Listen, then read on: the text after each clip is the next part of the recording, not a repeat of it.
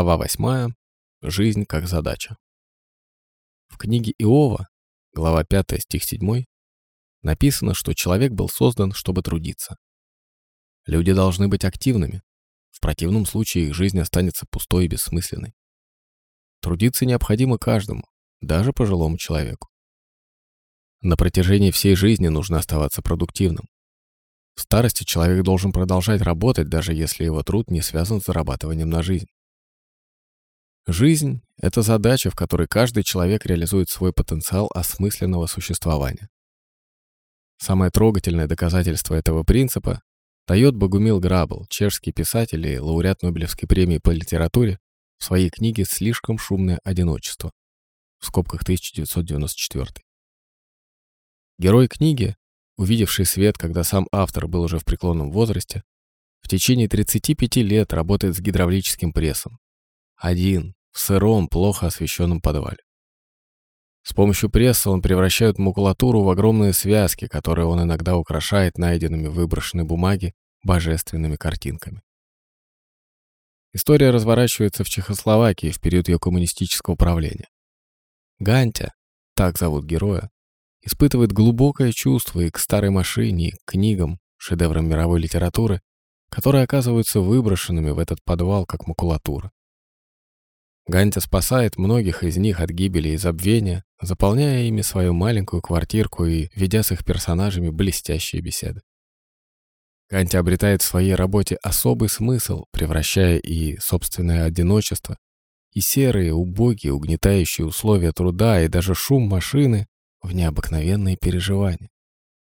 В своем воображении Гантя создает удивительный мир, полный смысла и чарующей красоты. Таким способом он отстраняется от депрессивной реальности, которая могла бы поглотить его. Он способен возвыситься над условиями и обстоятельствами своей жизни и открыть для себя те сокровища, которые погребены в тоннах макулатуры, падающей в люк из разгружающихся самосвалов. Ганти видит смысл в своей жизни, находя и спасая от гибели редкие книги. Сам Гантя так описывает свою работу, свою задачу и путь в жизни. Как в струях грязной реки мелькнет, бывает, красивая рыбка, так посреди потока макулатуры блеснет иногда корешок ценной книги. И я, ослепленный, на миг отвернусь, а потом выуживаю ее, вытираю о фартук, открываю, вдыхая запах текста, затем прочитываю первую же фразу, которая попадется мне на глаза, и только после этого кладу книжку к другим моим чудесным находкам в ящичек. Страница девятая. Чтение классической литературы открывает для Ганти новый мир, наполненный мудростью и красотой. По окончании рабочего дня он несет сокровища домой, полный ожиданий, что вечером он откроет для себя что-то такое, чего он еще не знал. В скобках Грабл, страница 14. Ганти принимает свою жизнь с любовью, живет так, как хочет, и берет на себя ответственность за свой выбор. Ганти находится в гармонии с самим собой и со своими поступками, что служит еще одним подтверждением мысли Франкла в скобках 1962. Смысл может быть найден в любой ситуации и в любых обстоятельствах, если человек открыт для него. Когда мы осознаем свою жизненную задачу, мы одновременно обретаем ценность, необходимую для нашего психического здоровья. Нет ничего важнее этого осознания, поскольку оно помогает нам преодолеть встречающиеся на нашем жизненном пути трудности, иллюзии, боли и разочарования. Каждый человек, который благодаря силе своего духа преодолел опасную для жизни болезнь, которому удалось выжить в плену, в концлагере или в гетто, скорее всего сказал бы, что источником этой силы было знание о том, что его ждала обязательная для выполнения задача. Вот почему эти люди находили в себе мужество и направляли максимум усилий, чтобы выжить и вынести все тяготы и всю боль. Знание своей задачи и усердное к ней стремление помогают человеку противостоять превратностям судьбы. В этой связи Франкл, в скобках 1986, любил ссылаться на известную фразу философа Ницше. «У кого есть зачем жить, сумеет выдержать почти любое «как». В скобках страницы 54. Важность задачи. Для выполнения своей жизненной задачи человеку очень важно суметь это «зачем» превратить в «как». Если у людей есть четкая цель, которую они хотят достичь всем сердцем, они, скорее всего, вынесут «как», даже если это очень трудно. И чем больше места занимает «зачем», тем скорее исчезает на заднем плане «как». Преодоление трудностей наполняет жизнь смыслом. Гетте, великий философ, поэт и гуманист, писал на эту тему. Вы спрашиваете, какова ваша роль? И как вы можете познать себя? Не наблюдением или созерцанием. Попробуйте выполнить свою роль и узнать, что в ней скрыто. И в чем же она заключается? В том, что требует от вас сегодняшний день. В скобках Франкл, 1986, страница 79. На лекциях, которые Франкл читал по всему миру, он любил повторять еще одну идею из философии Гетте. Мы не должны принимать людей такими, какие они есть. Тогда мы делаем их только хуже. Мы должны относиться к ним так, как будто они уже таковы, какими им следует быть. Только так мы сможем приблизить их к цели. Задача человека заключена в его отношении к труду. Желание работать и достичь чего-то в мире составляют важную часть жизни. Задача людей в мире определяется не только их работой, но и тем, как они живут. На протяжении всей своей жизни люди должны развивать добродетели, чтобы подняться от биологического уровня существования до духовного. Умение жить достойно – лучшее доказательство того, что мы способны побороть свои слабости и недостатки и преодолеть себя либо ради других людей, либо во имя определенных идеалов. Напряжение и стресс являются неотъемлемой частью жизни. Духовное напряжение укрепляет людей и помогает им в их стремлении жить так, как должно быть, а не так, как есть. Таким образом, то, что называется «я», это борьба и стремление не оставаться неизменным на протяжении всей жизни, что в любом случае невозможно. Это необходимость стать личностью, готовой преодолевать напряжение, что в конечном счете определяет место человека в мире. Подобно борьбе Сизифа, она непрерывна и бесконечна. И история жизни каждого человека является свидетельством того, что было достигнуто в этой борьбе. Наше существование всегда устремлено в будущее. Мы постоянно заинтересованы в каком-либо достижении, Прошедшие уже события можно рассматривать как ряд успехов или неудач. Но наша жизнь в настоящем определяется не только нашим прошлым, но также и тем, чем мы хотим стать в будущем. Не стоит глубоко копаться в том, что уже прошло. Нам следует относиться к нему как к самому надежному накоплению, ведь прошлое уже никто у нас не может отнять. Прошлое уже прожито, поэтому нам остается только извлечь из него вещи, обогащавшие нашу жизнь и придававшие ей смысл. Моменты, которые помогут нам в настоящем обрести силу для правильного ответа на требования жизни. В прошлом сосредоточено не только то, что было хорошим и приятным и придавало нашей жизни смысл, но и то, что позволяет нам учиться на совершенных нами ошибках и одновременно искать способы исправить их в настоящем. У нас есть возможность внести в наши жизненные пути какие-то поправки и использовать полученный опыт для наполнения нашей нынешней жизни чем-то позитивным. Суть жизни заключается в том, чтобы выйти за пределы своего «я». Люди заключены в рамки узкого мира. Они не в состоянии воспринимать то, что существует за его пределами. Однако и в этом мире есть возможность наполнить жизнь смыслом. Каждый может реализовать свои ценности, как непосредственные, каждодневные, так и вечные. Эти ценности, кажется, ждут, чтобы человек воплотил их в жизнь. И если человек упускает предложенную самой жизнью возможность, ценности так и остаются нереализованными. Персональная ответственность в выполнении задач.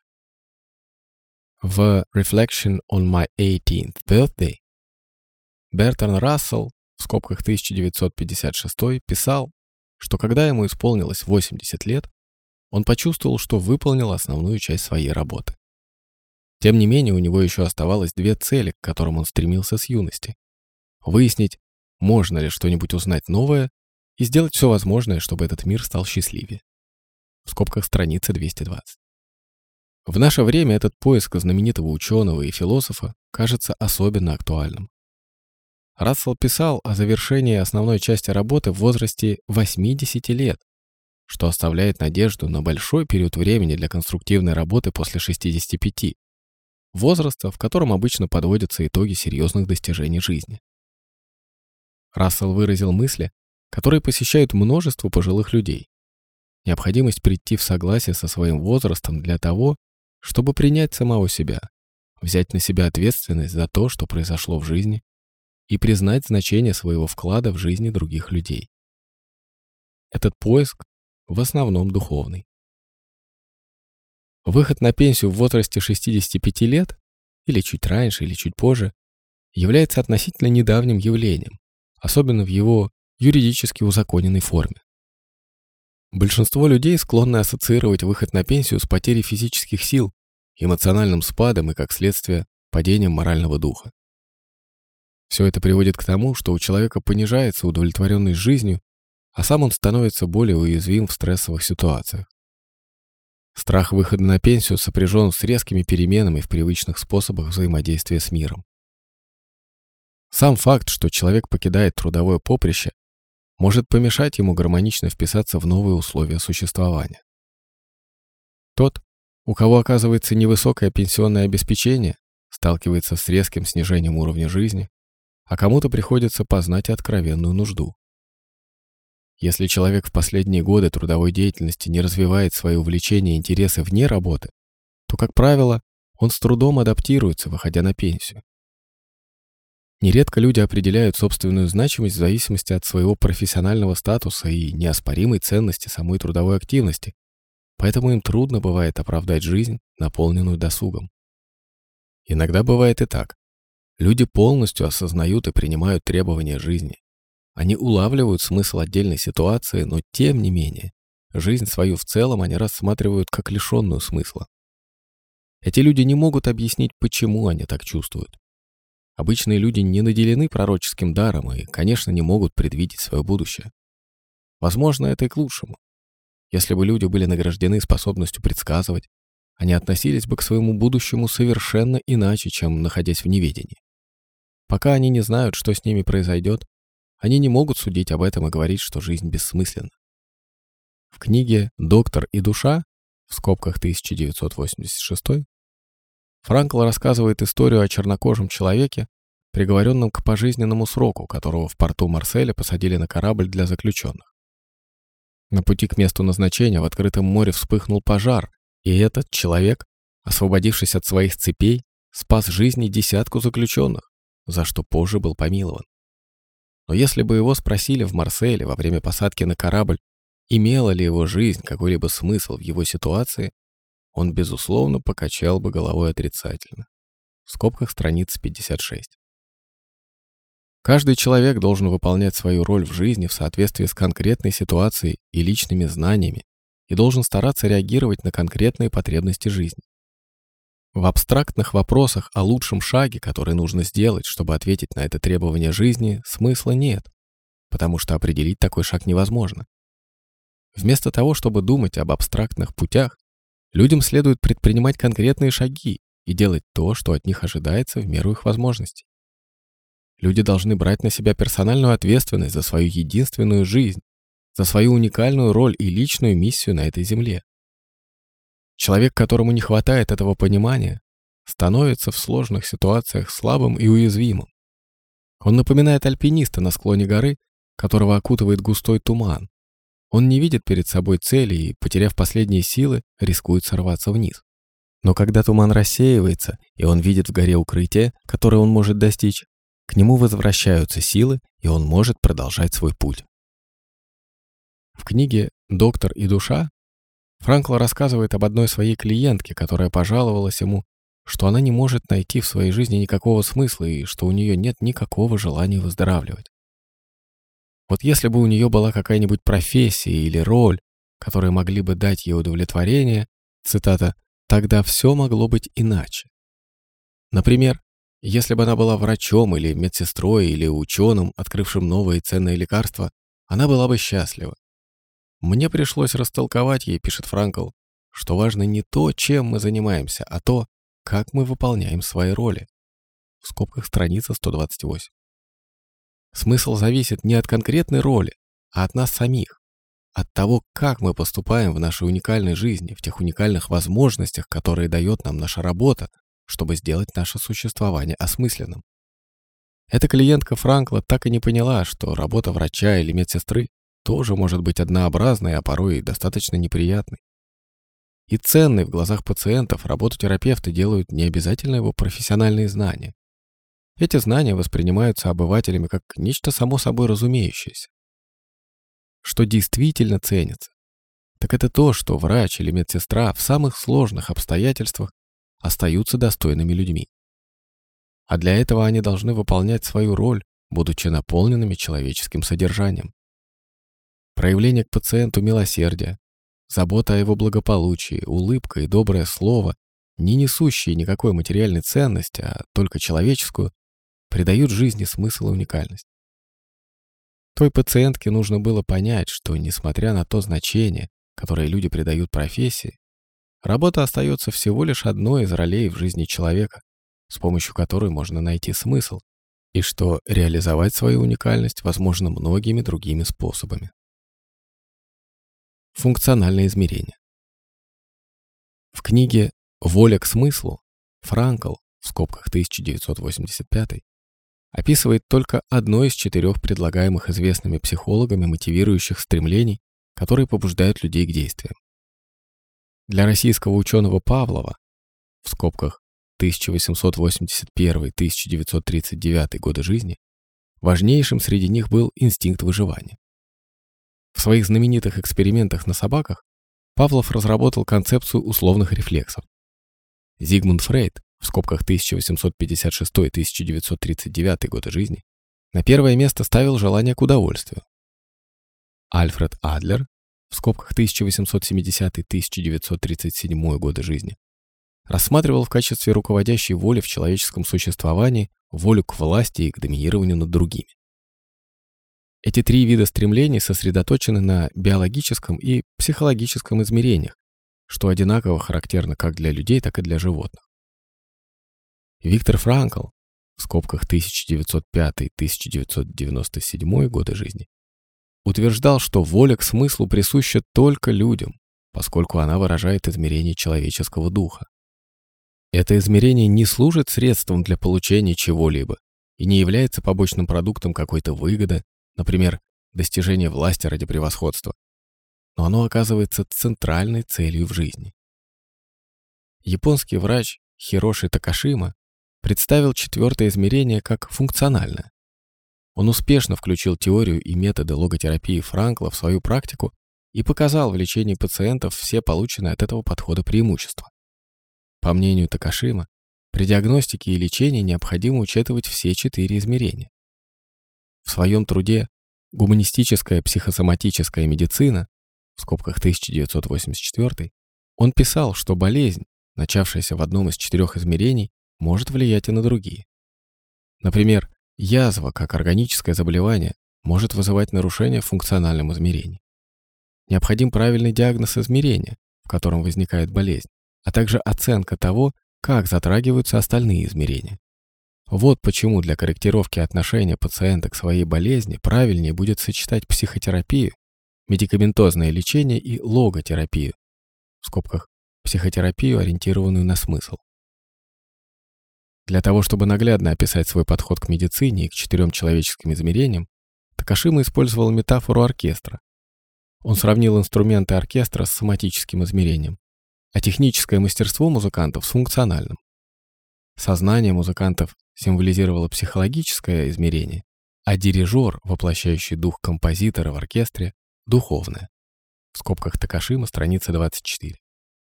Такашима включил в свою книгу много случаев из практики, иллюстрирующих работу функционального измерения. Я выбрал один, который наилучшим образом характеризует его отношение к людям, как врача. За помощью к нему обратился менеджер супермаркета, жалуясь на хромоту в левой ноге. Хромота началась три месяца назад, но беспокоила она его только на работе. В нерабочее время он спокойно ходил, поднимался по лестнице и даже занимался спортом. Хромал он только в течение рабочего дня. Этот пациент обращался к разным врачам, включая психиатров и неврологов, но никто не мог обнаружить ни физических, ни неврологических факторов, вызывающих его недуг. Такашима поинтересовался у больного, когда именно началась его хромота. Тот рассказал, что однажды его босс сделал ему выговор из-за какой-то совершенной им оплошности. И когда он вернулся в свой кабинет, он споткнулся левой ногой о стул и упал. Все последующее лечение, которое он получил, оказалось бесполезным. Такашима попросил пациента немного походить перед ним, и пациент действительно прихрамывал на левую ногу. Тогда я сказал ему, пишет Такашима, попытайтесь теперь хромать на обе ноги. Без шуток, ответил пациент и не стал даже пытаться хромать. Вместо этого он начал ходить не хромая вовсе. Он вдруг заметил, что, когда он пытается намеренно хромать правой ногой, он перестает хромать и левой. Тогда он еще усерднее попытался хромать на левую ногу, но не смог. Такашима дал пациенту задание. Придя на работу, пытаться хромать в понедельник, среду и пятницу на левую ногу, а во вторник и четверг на правую. Пациент рассмеялся. Через несколько дней он позвонил Такашиме и сказал, что ему очень жаль, что он не может выполнить предписание врача, поскольку вообще забыл, как хромать. В скобках страницы 91-92. В описанном случае было функциональное заболевание неизвестной этиологии, успешно вылеченное с помощью парадоксальной интенции, метода лечения, который Франкл подробно описал в одной из глав своей первой книги «Доктора душа» в скобках 1986, страницы 221-252. В наше время многие люди, перешагнувшие рубеж зрелости, продолжают жить сегодняшним моментом. Они склонны принимать понятие «здесь и сейчас» буквально, как призыв получить как можно больше удовольствия от жизни. Они живут в заботах о своем благосостоянии, но забывают заботиться о своем времени. Когда наступает пора покинуть этот мир, их деньги оказываются бессильны помочь им, и время невозможно повернуть вспять, как бы они этого не хотели. Но те, кто прилагают необходимые усилия и ставят для себя наполненные смыслом задачи, те, кто занимается деятельностью, приносящей радость окружающим, видят благословение в своей работе, получают удовлетворение и счастье в своей жизни.